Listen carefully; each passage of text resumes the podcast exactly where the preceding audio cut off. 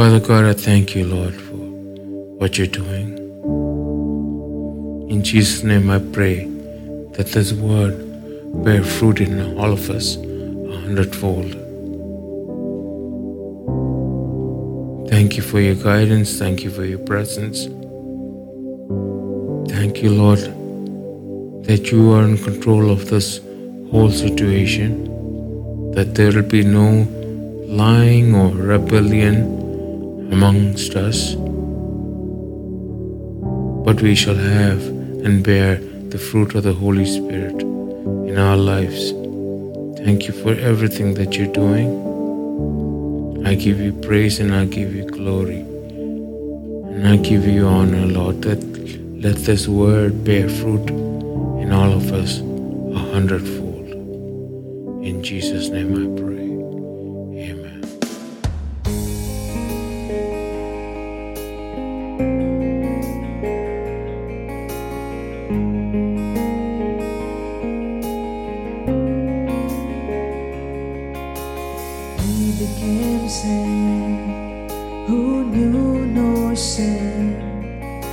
that we might become his righteousness.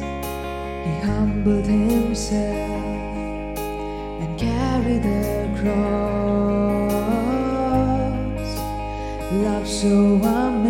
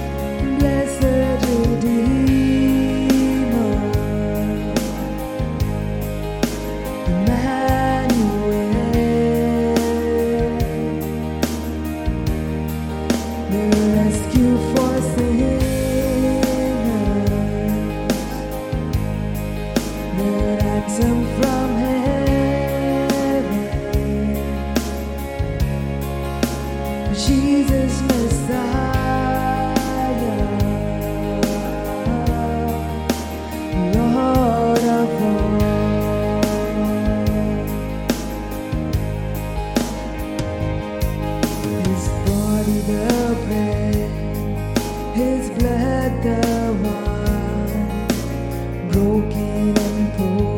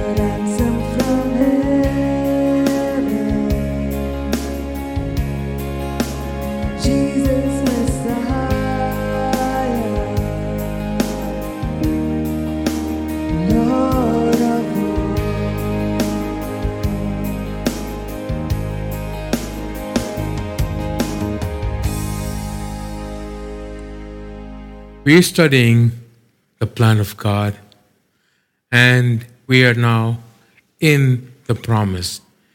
The promise involves Jesus Christ and also the Holy Spirit, but basically is a promise to restore man to a holy God, the fallen man to a holy God. And in that, we're studying the book of Leviticus. Before that, we were studying Exodus and the, specifically the Passover. Then we studied about the burnt offerings, the meal offerings, the peace offering, the sin offering. All that in Leviticus being a type of who Jesus, the Messiah or Christ, would become. Then last week we studied about the Day of Atonement and the blood of atonement. In all of this, we studied what a priesthood is, a high priest is, what a scapegoat is. Basically, the holiness codes to approach a holy living God. And this week, we're going to study about our kinsman redeemer, that is Jesus Christ, and the feast ordained by God for Israel. In Leviticus 16, it says, Then he shall take a censer full of burning coals from the fire from the altar before the Lord with his hands full of sweet incense, beaten fine, and bringing it inside the veil. And he shall put the incense on the fire before the Lord, that the cloud of incense may cover the mercy seat that is on the testimony, lest he die. In other words, the priest, the high priest, had to be careful lest he die. He had to make sure that his sins were taken care of, his family's sins were taken care of, and when you approach God, there was no sin hindering or as a, acting as a barrier between him and God, lest he die. But that is not what the new covenant states. In Hebrews 10 19 and 20, it says, Therefore, brethren, having boldness to enter the holiest by the blood of Jesus, by a new living way which he consecrated for us through the veil that is his flesh. That means in the New Testament, we can approach the holiest of holies. If there was a tabernacle, now we are the temple of the living God. Now we can approach God boldly at the time of need. Why? Because of the blood of Jesus. Having boldness in the new covenant to enter the holiest by the blood of Jesus. This boldness we must possess. And this boldness we have because we are right with God. We are the righteousness of God according to 2 Corinthians 5 21. But we enter the Holy of Holies not just to prove to others that we can, but to meet with God, to fellowship with God. And this fellowship with God starts with a relationship with God. Why is a relationship important? Like I said before, if I'm sitting in my living room and somebody walks in whom I do not know, is a stranger whom I do not have a relationship, I'll either take the gun or I'll take the broom. Whatever it is, I'm going to drive him out. But if I have a relationship with him, then I will have a fellowship with them. And that is why we enter the Holy of Holies, why we meet with God, why the blood of Jesus speaks for us. A better word, a word of reconciliation, a word of forgiveness, a word of restoration of that relationship. And if we don't use that, it's nobody fa- nobody's fault but ours. We have to take what is burdening us to the Lord in what is known commonly as prayer, but communicate with them, meet with them, fellowship with them. But it starts with the relationship with God. So, to have that relationship with God, your conscience must be clear. And that's what the blood of Jesus does for you. And if you have any sin, you confess them, and the Lord is able to forgive you. And both your body and your soul are cleansed in the new covenant. And this is the difference that you must understand before we go into this any further between the testaments, in the Old Testament and the New Testament. In the Old Testament, you had to be very careful when you approach God lest you die. In the New Testament, it doesn't take away from the reverence you need to feel towards God. Fear of God still is the beginning of knowledge, is the beginning of wisdom. Yes, but we have boldness to enter the holy of holiest by the blood of Jesus. This, what I'm saying, is not a license to sin, but it's a boldness that we have that we can approach Him and call Him Abba, Father. He's a faithful friend. And He speaks for us and intercedes for us. That is Jesus. And His blood is there for us. Now, this is what the Lord, our God, our Father in heaven, did to reconcile us back to Him and to overcome whatever the world throws at us. He's given us His Spirit, that is the Holy Spirit. With this in mind, we'll approach these topics, these types that are fulfilled by Christ, these types in the Old Testament. Hallelujah.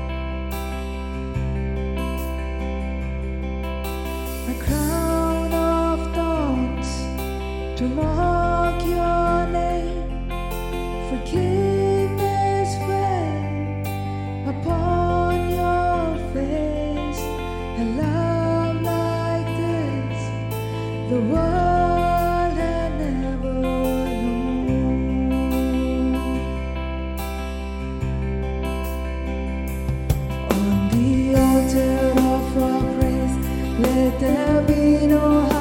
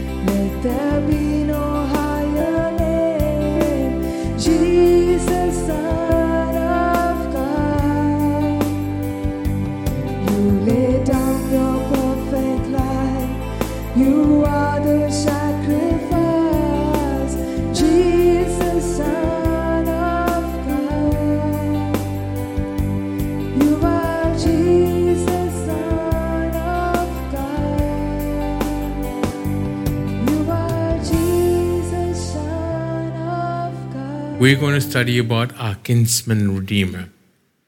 Like I said, I'm going to be using biblical terms. So in Leviticus 25 25, it says, If one of your brethren becomes poor and has sold some of his possession, and if his redeeming relative comes to redeem it, then he may redeem what his brother sold. In Hebrew, it's also known as Goel. Now, he has a right of redemption. The kinsman could f- free the debtor by paying the ransom price. Suppose you had given something in debt. Suppose you had put your jewelry, you pawned it. The kinsman could redeem that jewelry, could had the right to pay back that jewelry shop and get your jewelry, for example. So the kinsman must be the nearest of kin, must be able to redeem, must be willing to redeem. This is very important. Must be free of calamity or need of redemption himself. In other words, he should not be in worse trouble than you are, yes? Otherwise, he cannot redeem you, yeah?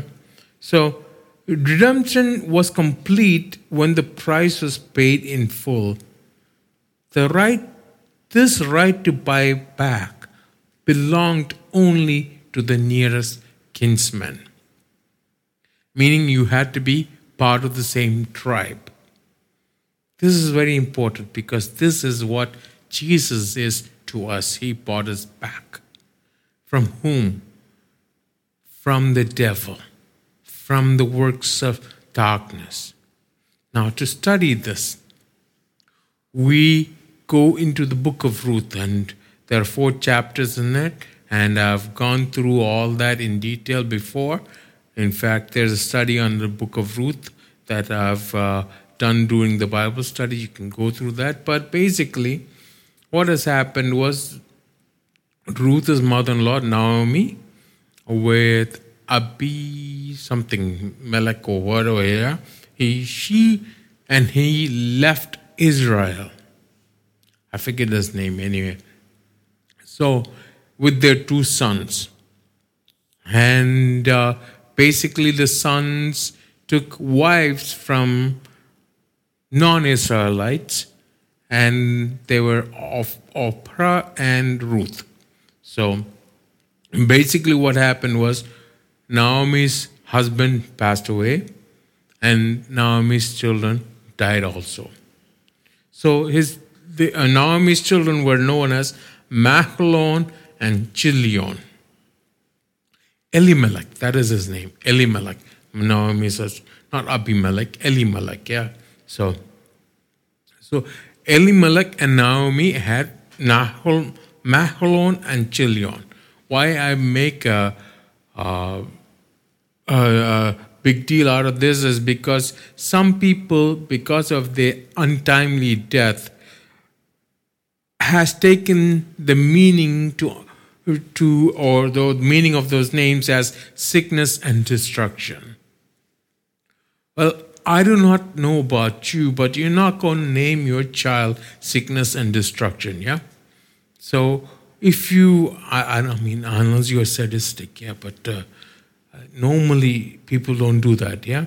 So Mahlon could be connected with Mahol, which means dance. And Chilion is a word meaning completion. So there's another side of it. One is dance, the other is completion.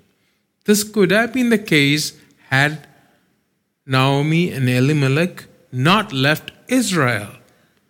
Because Israel is the promised land, is what's promised of God. Never leave what God has promised you, no matter what the circumstances look like. It says Elimelech and Naomi left Israel because there was a famine in the land. Why was there a famine in the land? Because Israel sinned. Israel was not right with God. So get right with God and God will take care of you. And this is what happened. And what happened is after they left, bad became worse. Elimelech died, Mahlon died, Chilion died. So then Naomi is left with two daughter in laws. Naomi said, Go back. What, what can I do for you anymore? So Ophrah put up a restaurant, but she went back. But Ruth said, Now your God will be my God. Where you die, I will die. And she clung on to Naomi, and Ruth and Naomi came back to Israel. I'm talking about the kinsman redeemer. So now they're back. Naomi tells Ruth to go into the fields and glean, take whatever she can from the fields. And she happened to be in the field of Boaz.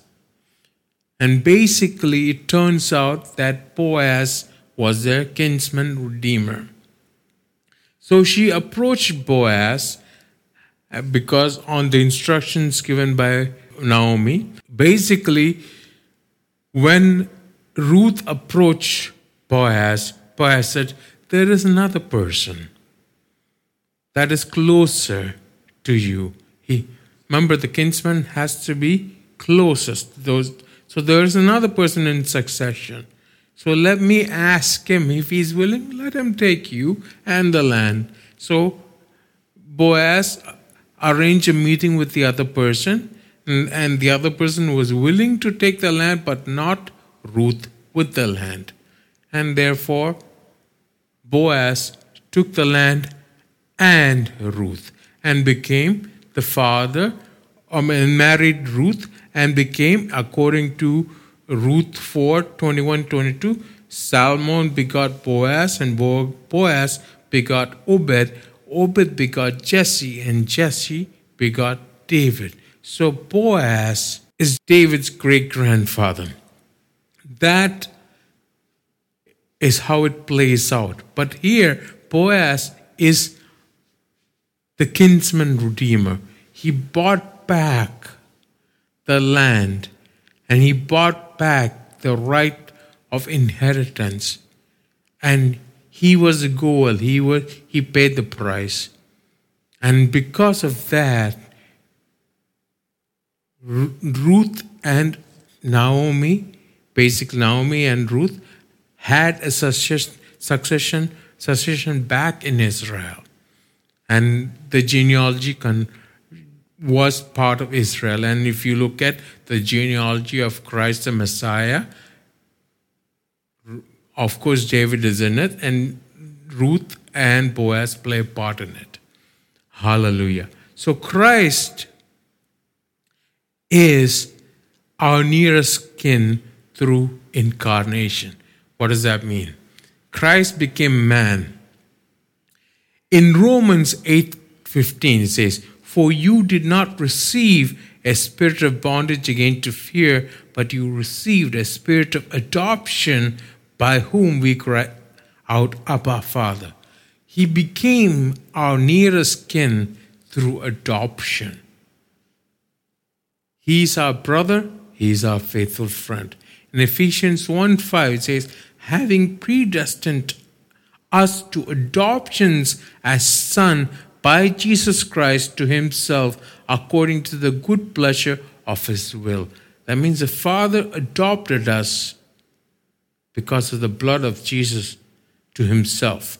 So therefore, Jesus becomes our kinsman redeemer. He's met all the conditions of a kinsman. Christ lifts up and carries our sins away, never to return again. I mean, never to return, meaning the sins never to return again, not Christ, yeah? So, just like this quote that I spoke about last week, Christ suffered what the sinner without Christ would suffer. He became our scapegoat, a visible representation of the sins of our sins. He became sin who knew no sin. 2 Corinthians 5:21. Our sinless great high priest did not have to offer a sacrifice for himself. He was our proper and right kinsman redeemer. So this is what you need to understand.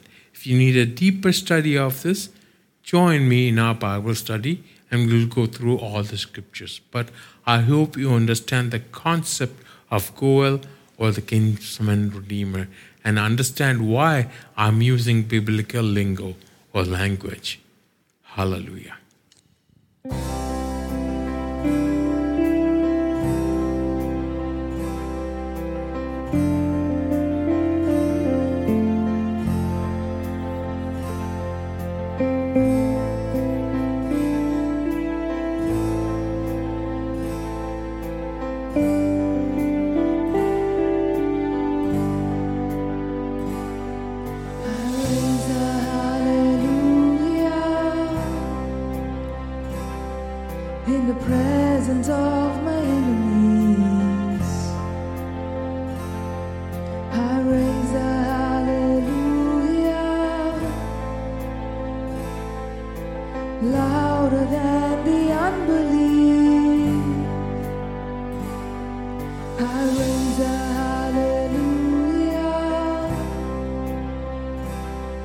My weapon is a melody. I raise a hallelujah. Heaven comes to fight for me.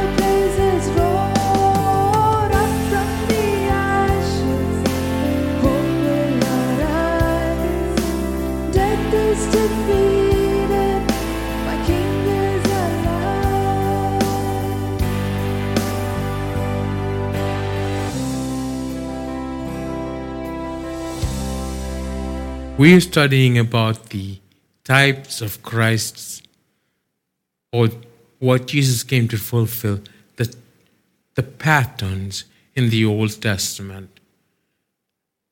And the feasts of the Lord play a part in that. So we're going to look at some of the feasts, most of the feasts that are ordained by the Lord. In Genesis 1:14 it says, "The Lord has given us the stars, the moon, the sun, the sky, and everything for the for, for the time for his times and seasons and feasts." So we have studied Passover. I think it was two weeks ago. We studied that the Passover is a memorial feast that speaks of redemption by blood from out of Egypt into the promised land, and that Christ is our Passover that is slain for us. In 1 Corinthians 5 7, it says that Christ is our Passover that was sacrificed for us. So we have studied Passover. Then there is the feast of the unleavened bread. It speaks of communion with Christ and a holy walk. I spoke about this why the bread was unleavened because they didn't have didn't have time to rise for the door to rise because they had to leave. And that symbolizes that unleavened bread. And that leaven speaks about sin and how Christ cleanses from the old unregenerate life from all the sin that corrupted us. Why if we have sin and we still find sin in us 1 John 1 9 says, If we confess our sins, he is faithful and just to forgive our sins and cleanse us from all unrighteousness. And then we have the feast of the first fruit of the barley harvest. It's a, it's, it symbolizes resurrection, first of Christ and then of them that are Christ at his coming. That is in 1 Corinthians 15, and you read that chapter. God claims the first fruit of everything. The sheaf represented all of the harvest. God has first claim on life. Jesus is now in the presence of the Father as a representative of the whole church, still in the field. He will remain there until the second coming, and then the whole harvest will be gathered. The believer is thus consecrated to God in Christ. We have the first fruits of the Spirit. We are the first fruits of His creation. Remember when Jesus died, some people who were dead, in according to Matthew 27 chapter, the graves are open and many bodies of the saints who had fallen asleep were raised. We do not know what exactly happened, but that's part of that. In Revelation, it speaks about the first fruit. In Romans 8:23, it says, "Not only that, but we also who have the first fruits of the Spirit, even we ourselves groan within ourselves." That means we are the first fruits. Because in 1 Corinthians 15 it says, "In Adam all die, so in Christ we shall be made alive, each one in his own order. Christ, the first fruit, afterwards those who are Christ at his coming." So, this is the feast of the first fruit. Jesus died and he rose again, becoming first fruit. Remember? He had Passover and then the unleavened bread and then the first fruit. And after that, you had the feast of the Pentecost. We understand Pentecost as a day in Acts 2 when the Holy Spirit descended to form the church. The church came into existence 50 days, that is Pentecost, after Christ's resurrection. So, this is what we need to understand what the Pentecost and the feast of the Pentecost symbolizes to us. And after Pentecost, we have the feast of the trumpets. Now, when you look at it prophetically, that has not happened yet. Pentecost has happened, but in the end, there will be trumpets. The ram's horn was made into a trumpet that has been called a shofar in Hebrew by the Jews. The blowing of the ram ram's horn called the people to repentance and reminded them of the of their relationship with the Lord. I'm talking about Israel. This is the feast of the trumpets. Now, when I think of a trumpet, because I was in a band, Western band, uh, I think of a brass instrument. No, this is a shofar. So it is prophetic of the future regathering of us all. And after trumpets, you have the feast of the tabernacles. Tabernacles is, commemorates a time when the children of Israel lived in tents during their wilderness journey. It was celebrated in the fall and lasted the entire week. The people lived in booths out of doors, heard the reading of the law. It reminded them of their absolute dependence upon God. It is prophetic of Israel's millennial rest. The Feast of the Tabernacles is a memorial of, the, of their redemption out of Egypt. Now, after that, you have the sabbatical year. That was a time after seven years, the land rested for a full year. It's also called the Shemitah year. So, this was the year of meditation and devotion. Basically, it's a feast of Israel. It's a time of rest, and Christ is our rest.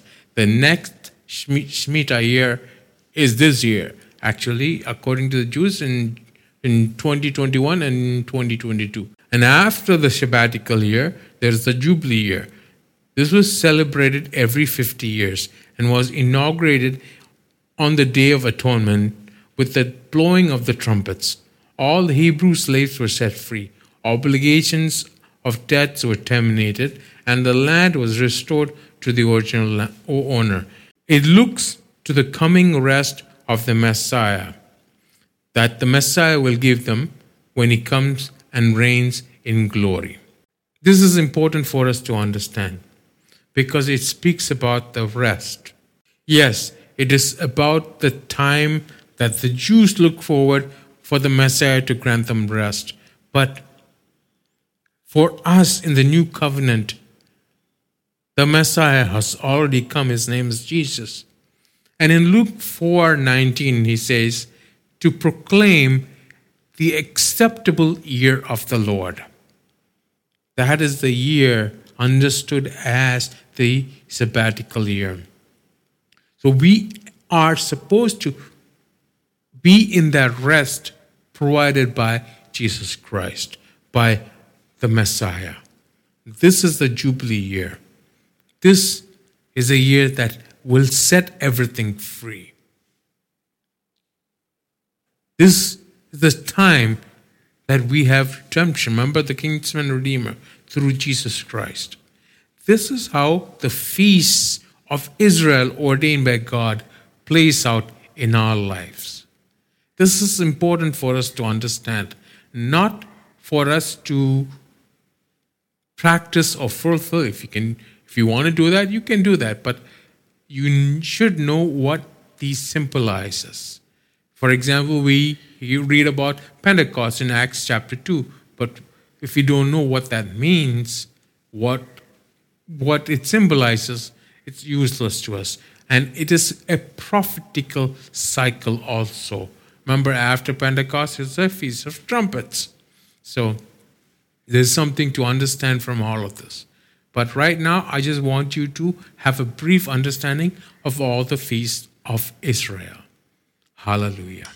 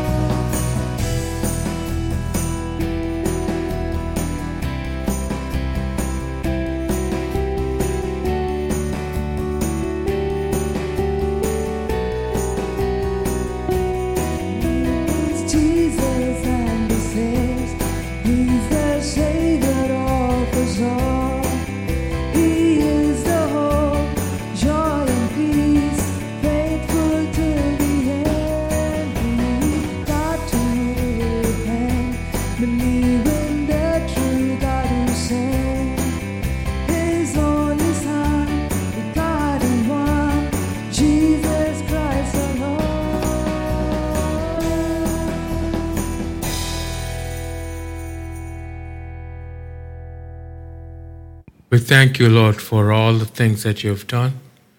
We give you glory in spite of things not going the way that we have planned. We thank you, Lord, that you are in control, that this teaching, this word will bear fruit in all of us. And as we study the types of Christ, the types of the Messiah, the patterns in the Old Testament, may we bring to our understanding and remembrance that all these things are for our learning and for our knowledge. We thank you for your faithfulness to us. In Jesus' name, amen.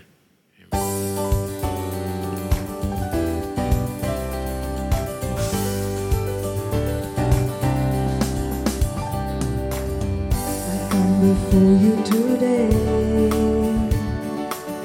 and there's just one